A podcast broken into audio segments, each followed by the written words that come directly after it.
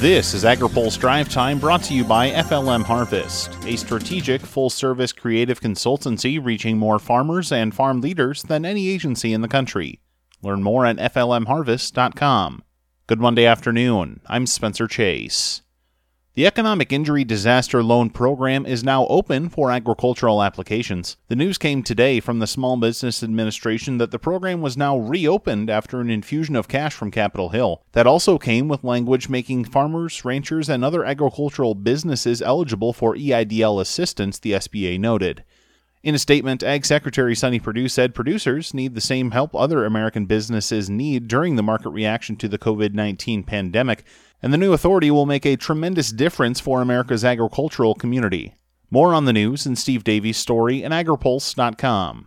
A major meat packer announced lower than expected earnings today. Tyson said its second quarter adjusted earnings dropped 36% from last year.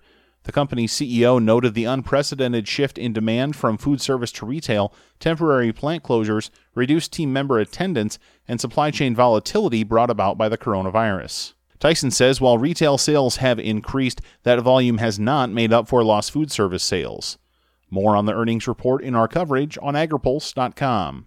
The Department of Agriculture also unveiled some assistance for the biofuel sector today. USDA will make available $100 million in grants for activities designed to expand the sales and use of ethanol and biodiesel.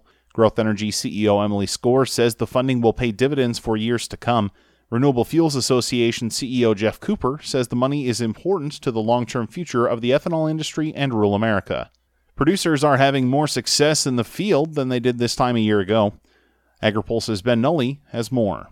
Producers are having a better go at planting this year as they put crops in the ground. USDA meteorologist Brad Rippey says last week was a good week of planting for the western corn belt. And that does include Iowa as well as large parts of Nebraska even extending into parts of the northwestern Corn Belt. Largely open weather, several warm days, and uh, for the states that really made a big jump last week, like Minnesota and Iowa, it was another favorable week for planting progress. However, parts of Missouri through Illinois to Michigan saw cool, wet conditions. Another tough week, uh, cool on top of that for producers as you move to the eastern part of the Corn Belt.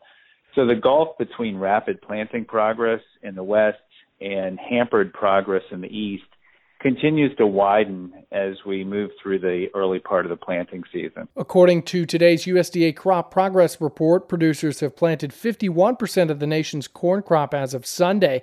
This is compared to 21% last year and the five year average of 39%. Producers planted 21% of soybeans this past week compared to 5% this time last year. For AgriPulse, I'm Ben Nuelle. Finally, today, a Republican member of the House Ag Appropriations Subcommittee says coronavirus relief is tough to handle financially, but must be done. As far as the overall debt of this country, uh, we were in a lot of debt before COVID-19 ever took place, but we're in a situation where we don't really have a choice. But right now, do what we can to try to make sure our economy doesn't crash. And so we're doing everything we can, and a lot of it's stuff that we normally would not want to do. That's Alabama Republican Robert Aderholt speaking on this week's AgriPulse Open Mic. He says the push for $50 billion in additional ag assistance in future coronavirus relief bills should be explored. I don't want to see farmers go out of business because of this. So where that number will actually end up being at 50 billion or whatever, I don't know. I'm open to let's looking at different options and seeing what we really need. But obviously, I don't want to do anything that's going to put farmers and ranchers and producers out of business and do anything that would cause that to be impacted in a negative way.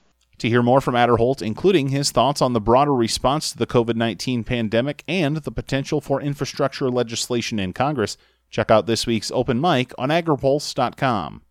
Now, here's a word from our sponsor.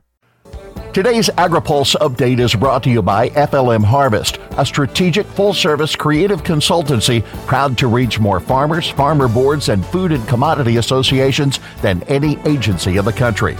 Learn more at FLMHarvest.com. That's all for today's drive time. For more agriculture, trade, environment, and regulatory news, visit agripulse.com. Reporting in Washington, I'm Spencer Chase.